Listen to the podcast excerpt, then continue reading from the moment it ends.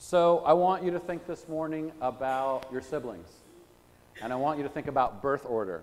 So the question that I want you to think about is what was your birth order in your family? Were you first, middle, baby, last? And upon reflection now, what did that mean to you? Okay, so what was your birth order in your family? And what difference did it make kind of in the way that you saw your family dynamics with your siblings? Okay, so that's the question. Talk about your birth order, where you were, where you showed up in the line. Uh, and if you're an only child, you can talk about that experience of what it must have been like to be an only. Okay? Okay. If I can call your attention, just so that we could, because you could talk about this forever, I'm sure. And if any of you need counseling after these experiences have been brought up, we have some counselors in the room. Um, so raise your hand if you were a firstborn, oldest. Right. Okay. Somebody shout out what it's like to be the firstborn in one word. Hey? Chores. Chores. Okay. Who's the middle child? Middle child. Right? What's it like to be a middle child in one word? Peacemaker. Oh, that's a good one. Anything else? Hey? All the blame. Okay. I've heard someone t- say the word invisible. invisible. What about the youngest? Anyone in the room the youngest? Right, okay. Give me one word for the youngest. Spoiled. Is that from, a, is that from the youngest child or from the mother?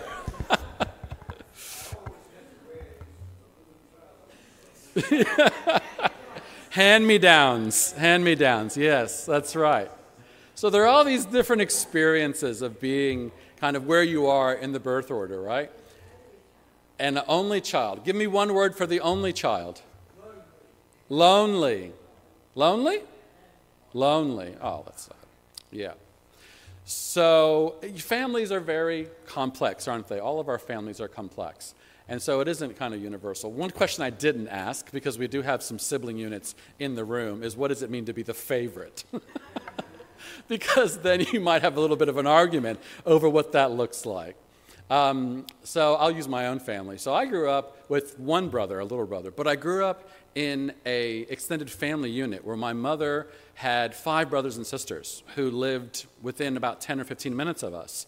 And so growing up, there was always, you know, five or six or 10 cousins, first cousins around. And I have two first cousins that we were all born in the same year. So um, my mother's brother and my mother's youngest sister, um, they were all you know, expecting children September, October, November of the same year. So we're only a month or two apart. And we kind of grew up together as brothers.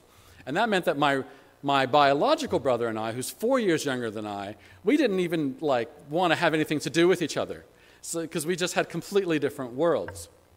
But I do remember, and maybe this is a bit of culture, but growing up in my family and in my culture, if you were the firstborn of your family unit, it meant that you did all of the hard work and that you were expected to, you know, you were the person that your parents practiced parenting on.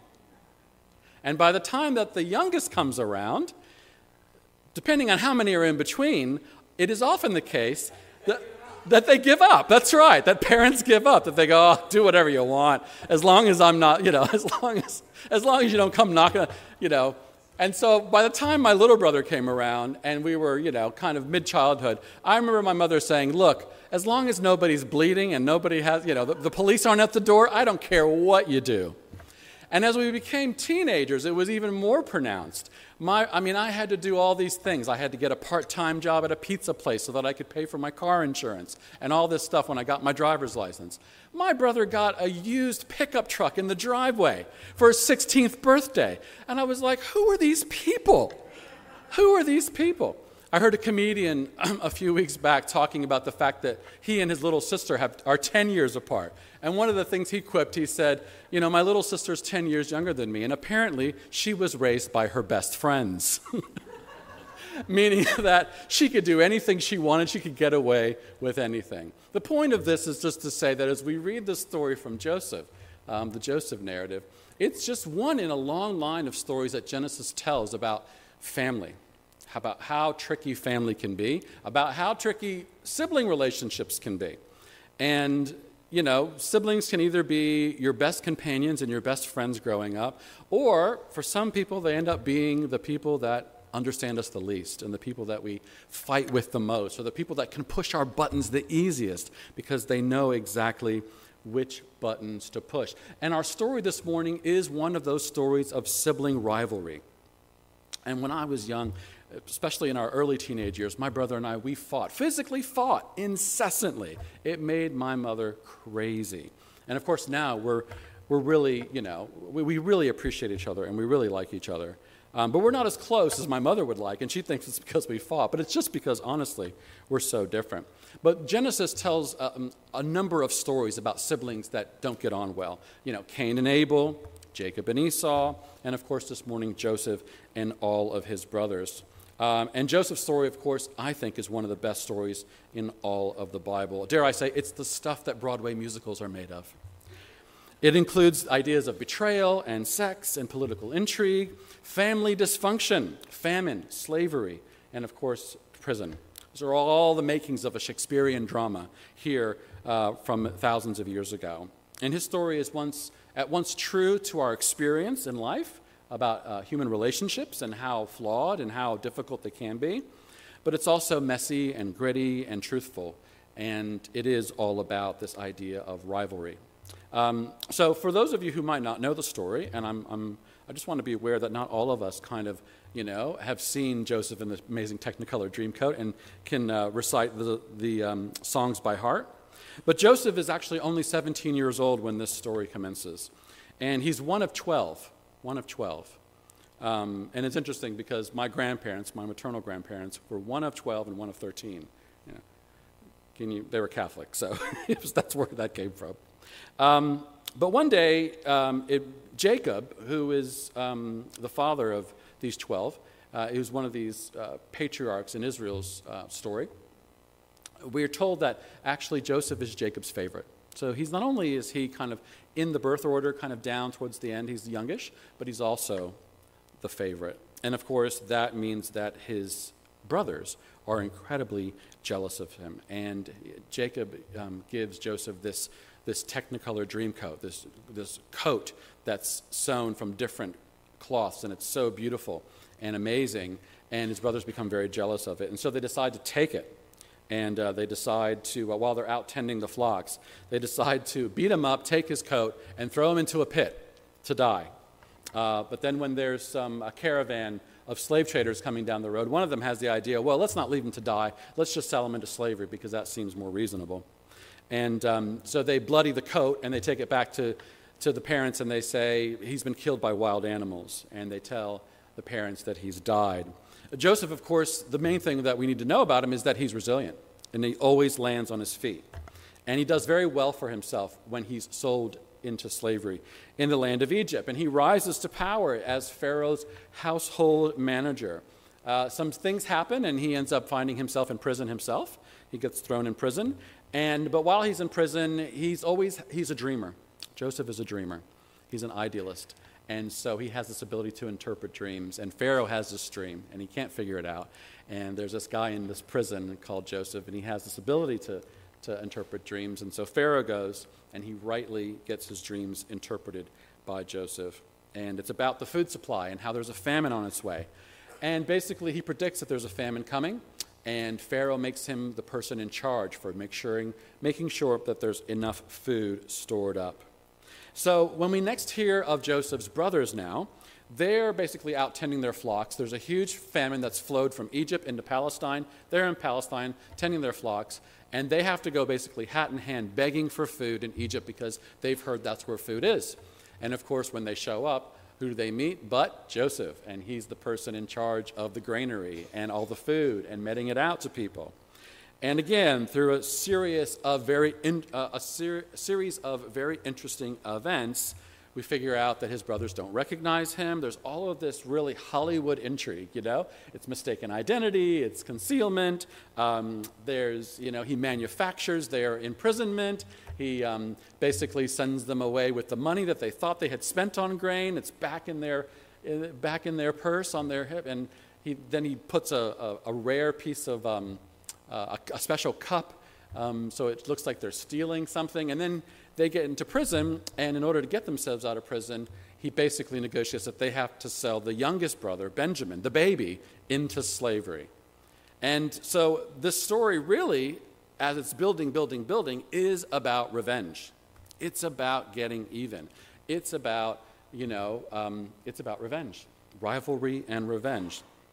And it seems to be tracking along those lines, uh, as many stories in the Bible do. But listen to what happens next. Um, this is from the, the story that Jill read out this morning. It said that Joseph could no longer control himself before all who stood by him. And he cried out, Send everyone away from me, so that no one stayed with him when Joseph made himself known to his brothers. And he wept so loud that the Egyptians heard it, and the household of Pharaoh heard it. And Joseph said to his brothers, I am Joseph. Is my father still alive? But his brothers could not answer him. So, so dismayed were they at his presence. And then Joseph said to his brothers, Come closer to me, he said.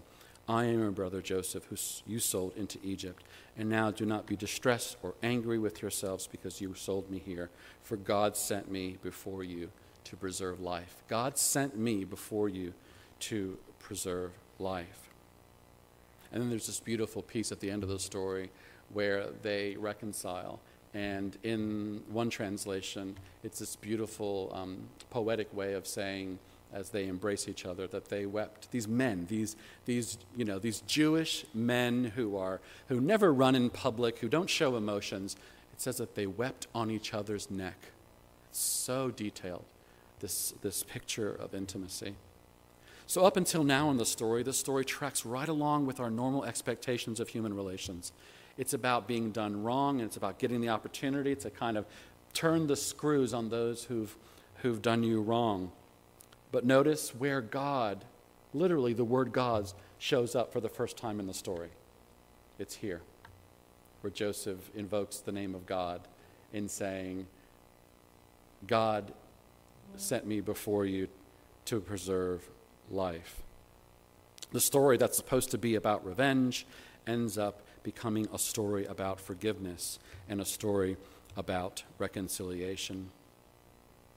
If you look around our world and you take this idea of the family to a larger, you know, if you enlarge it, uh, you realize that our world is inundated with rivalry, it's inundated with, with violence, it's inundated with conflict.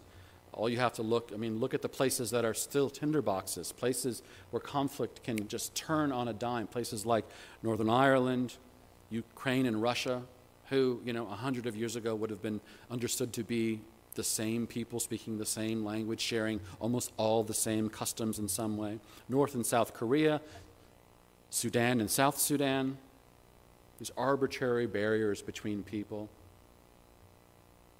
You realize that these are places where children are born into conflict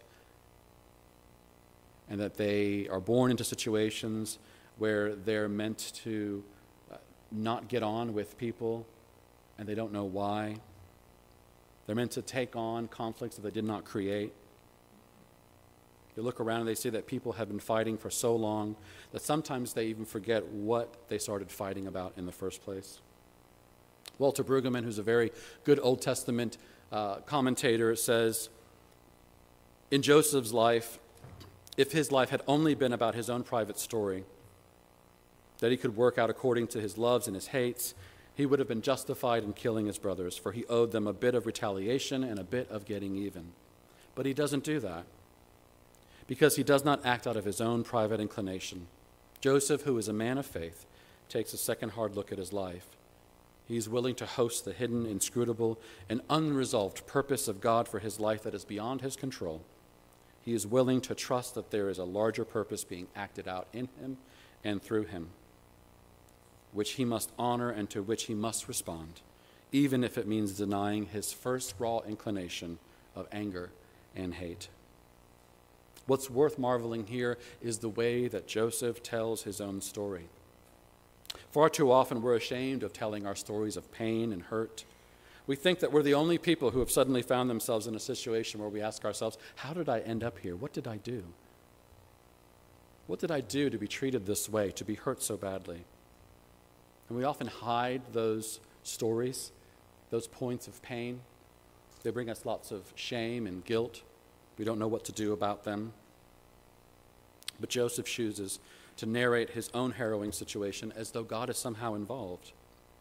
And that doesn't happen too much these days. It's hard work. These days, we automatically assume that if something bad happens to us, if we experience some kind of suffering, that that immediately equals the absence of God or God's favor. And this is a story that turns on over and over in our head. But God's job is not to stop bad things from happening to us. God's job is to stay present in them and to keep on being God, creating whole worlds out of total chaos, breathing life into places of dust, and taking the unfathomable wreckage of our lives and making something fresh and new out of them in spite of us. Many of the earliest interpreters of the Bible pointed to, of all the characters in the Old Testament, that Joseph was the one that seems most like Jesus because he's the one who chooses forgiveness. And we know, hopefully, the power of forgiveness. We see it in the Joseph story, we see it in the Jesus story. Forgiveness is this powerful act. It's an act of self love, it's an act of freedom, not only of setting those who have hurt us free, but setting ourselves free from the hurt itself. It is a process, it is difficult, it is messy, and it's not like you can read a book or a pamphlet and figure it out. Sometimes it takes a lifetime. But it's powerful because if you've ever experienced the power of forgiveness, you know its ability to set free, to liberate, not only from guilt and the weight of the past and hurt and sadness, but from shame and hurt and the power that the past often has in our lives.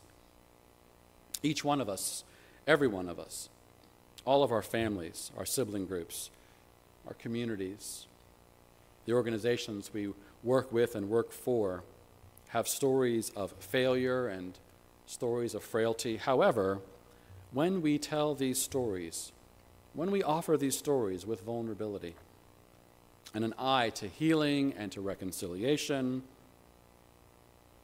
we can take the horrible things of our lives and show that sometimes life doesn't turn out the way we expect it to. But how we tell our stories, like the way that Joseph tells his story, allows us an opportunity to tell the story of our lives that includes God and our horrible situations, the truth of our lives, and wraps them in God's loving intention. And that matters. This week I've been looking for stories of forgiveness because I find them so powerful stories of people like the family of the eight people who were murdered in uh, South Carolina in a church at a Bible study, when a person, a black church, when a person who considered himself a white supremacist went and conducted the Bible study over an hour and prayed with them, and as they were praying, pulled out a pistol and shot eight people dead.